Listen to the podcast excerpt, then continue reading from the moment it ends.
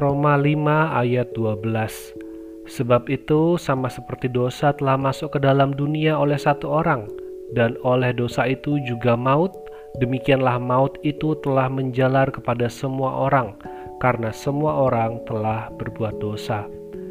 Setelah Paulus menjelaskan bagaimana kita telah diselamatkan dari amarah murka Allah, Paulus menunjukkan bahwa kita itu sangat membutuhkan keselamatan.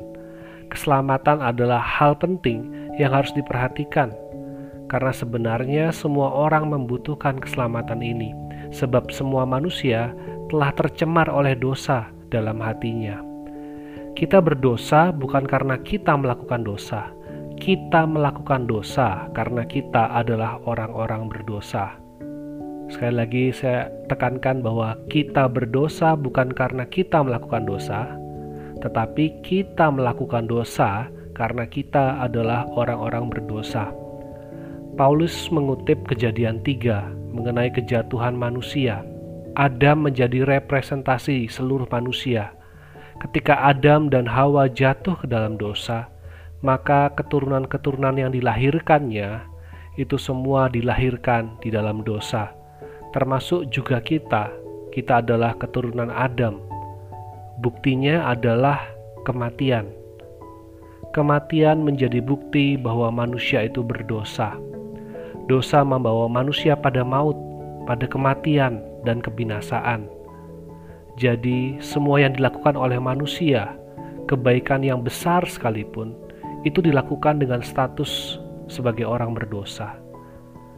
Paulus menuliskan bagian ini untuk menunjukkan bahwa semua manusia, semua suku atau etnis, baik itu orang Yahudi, orang Yunani, orang berkulit hitam, berkulit putih, semua orang, semua adalah keturunan dari Adam dan Hawa dan semuanya telah berdosa.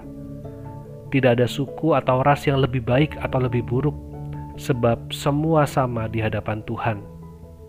Egoisme, iri hati, kebencian itu tidak perlu diajarkan. Semua bisa melakukannya secara alamiah.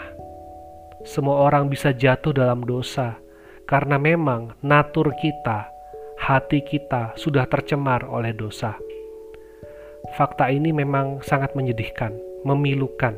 Hanya karena Adam, kita semua menjadi orang-orang berdosa. Bahkan sebelum kita melakukan dosa, kita adalah orang-orang yang berdosa. Ini sepertinya tidak adil, tetapi sebaliknya, ini juga menjadi dasar bagi kita untuk bersuka cita, sebab Allah menyelamatkan kita dengan cara yang sama. Yesus Kristus menjadi jalan keselamatan kita. Karena Yesus kita beroleh selamat, karena Yesus kita menerima pengampunan, dan di dalam Yesus kita mendapatkan hidup yang kekal itu.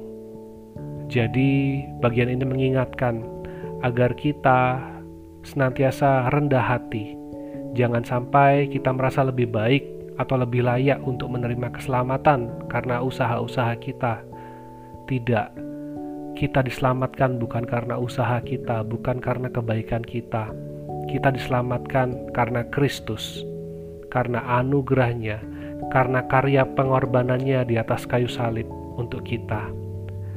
Mari kita lebih bersyukur atas keselamatan di dalam Kristus, dan mari kita mau hidup di dalam Kristus yang sudah menyelamatkan kita kita hidupi Kristus di dalam pekerjaan kita. Kita hidupi Kristus di dalam relasi kita dengan sesama. Dan kita muliakan Kristus di dalam pelayanan kita. Aku dalam Kristus, Kristus di dalamku. Biarlah kasih dan keselamatan oleh Kristus boleh terpancar melalui kehidupan kita. Kiranya firman Tuhan ini boleh terus menolong kita untuk terus bersyukur dan menyadari akan keselamatan yang besar yang sudah Tuhan nyatakan dan Tuhan berikan bagi kita. Tuhan Yesus memberkati.